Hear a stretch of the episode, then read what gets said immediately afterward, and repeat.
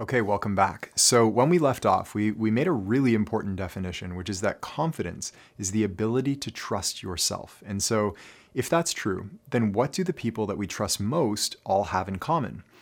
Well, you might have answered things like when they say they're going to do something, they do it. They're reliable. When they tell you something, you know that it's true. They're trustworthy. When they value something in the world, their actions actually reflect those values. And so they have integrity. All of these things are true the way that I like to sum all that up and put it into words is that we trust those who live by a code.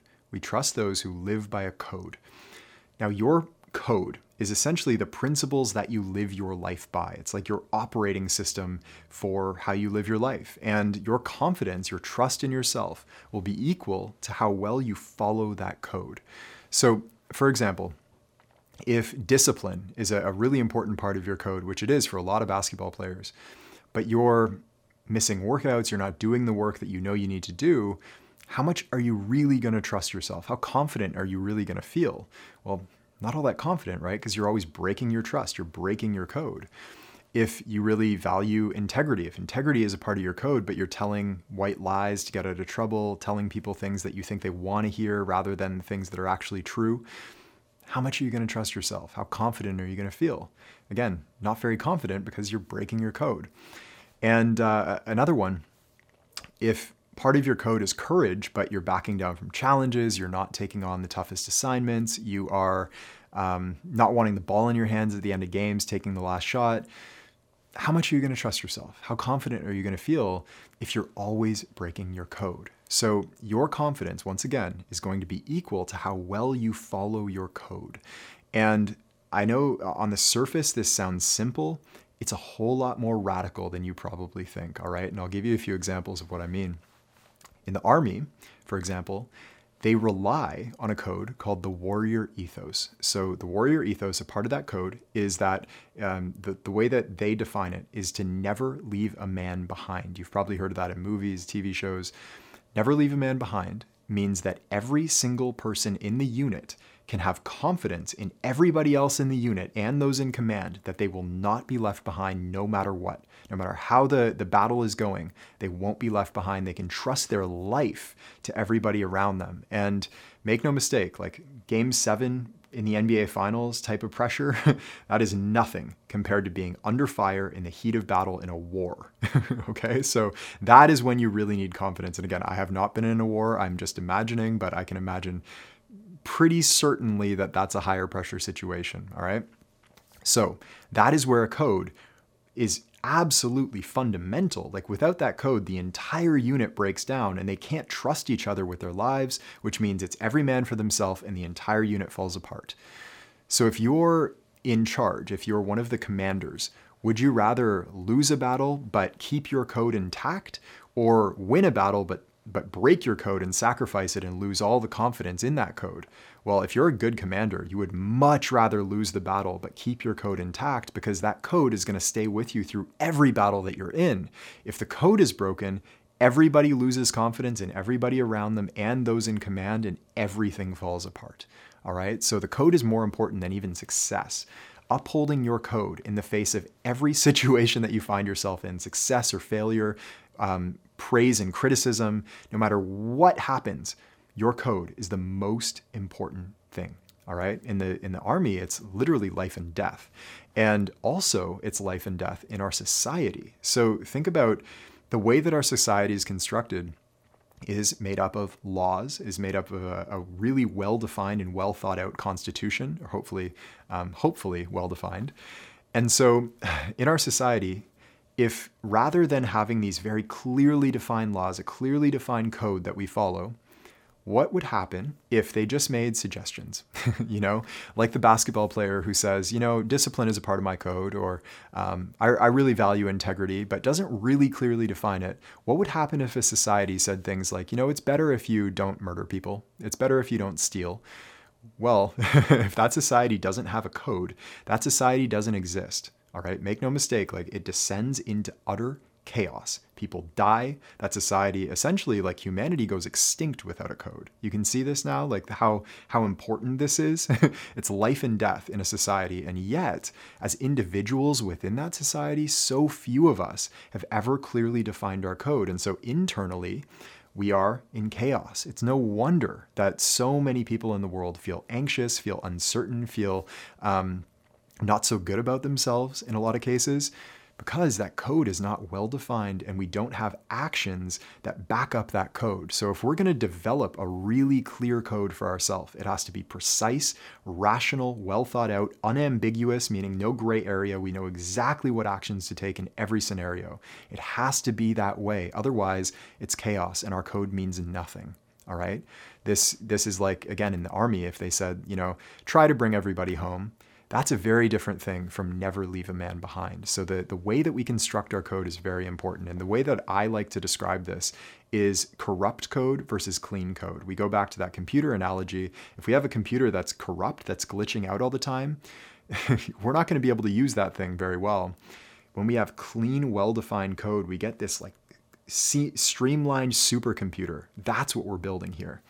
So to drive this home, I want to give you a couple examples of like a, a corrupt code. So this is going to be a little bit extreme, but let's say like a society, for example, like Nazi Germany. In a, in a dictatorship, they have a code. Like it's obvious that they've they've developed their their code. It's just not a very good one. it's not the right one, and it's certainly not the right one for the most uh, members of that society. It's a corrupt code. So you can see how like just having a code is not enough. You want the right code. You want clean code rather than corrupt code. On an individual level, that's not so intense. we will talk about like being loyal to a fault, okay? If loyalty is a part of your code, but you haven't really defined what that means, what happens when one of your best friends starts doing something that is illegal or wrong? Do you stay loyal to him and do you like follow him down into this pit of disaster? Or do you say, like, no, I'm not going to stay loyal to you if you choose to do that? That's where you really need to know what your code is, all right? If you say that uh, discipline is a part of your code, but you find yourself being excessively disciplined to the point where you're actually running your body into the ground, which a lot of players in deep game, a lot of players that I've worked with fall for this. I did myself. I had career ending injuries as a result of this. So, excessive discipline is a really corrupt code. You want to very clearly define what that code of discipline means for you. Again, we used that example before. Never leave a man behind is very different from try to bring everybody home. We need it as clear and precise as like never leave a man behind. This is what our code means. This is what we stand for. This is who we are. This is how we uphold our code. That is what what truly builds inner confidence. And I know that um, we, we, we're going to get into next how to define this code, but I, I want to make really clear exactly what the benefits are in basketball because the benefits outside of basketball off the court are pretty clear, right? Like this is kind of what you might call good person confidence or adult confidence. It's this mature form of confidence that stays with you where you feel good within yourself. You know that you're a good person no matter what happens. You're reliable, you're trustworthy, you have integrity. All of these things are great off the court and they're super important. and you will feel very confident off the court. However, the uh, I'll, I'll share a radical thought with you, okay? Because the benefits on the court might not be so clear to every player. So, radical thought.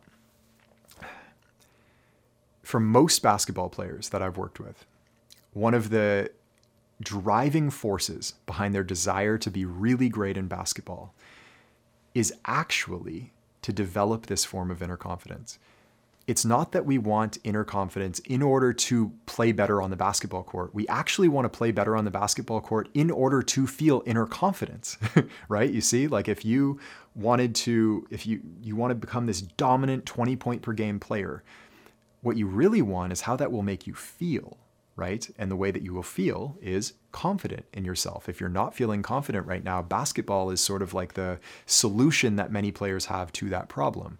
We're just cutting out the middleman and going straight to the inner confidence so that you're not reliant on basketball to build all of your confidence for you. what this gives you is like nothing short of superpowers. Essentially, what it gives you is freedom. You can step on the court and not have to rely on the way that you play to fulfill all of your confidence for you. So there's no pressure. It doesn't matter how you play anymore. And that, in a paradoxical way, as we all know, helps us to play so much better because we can finally relax into the game we finally don't feel this life and death pressure about if I play well, I'm going to feel great. If I play terrible, I'm not going to be able to live with myself afterwards. No, like all of that can go away and we can just sink into the love of the act of playing the game itself.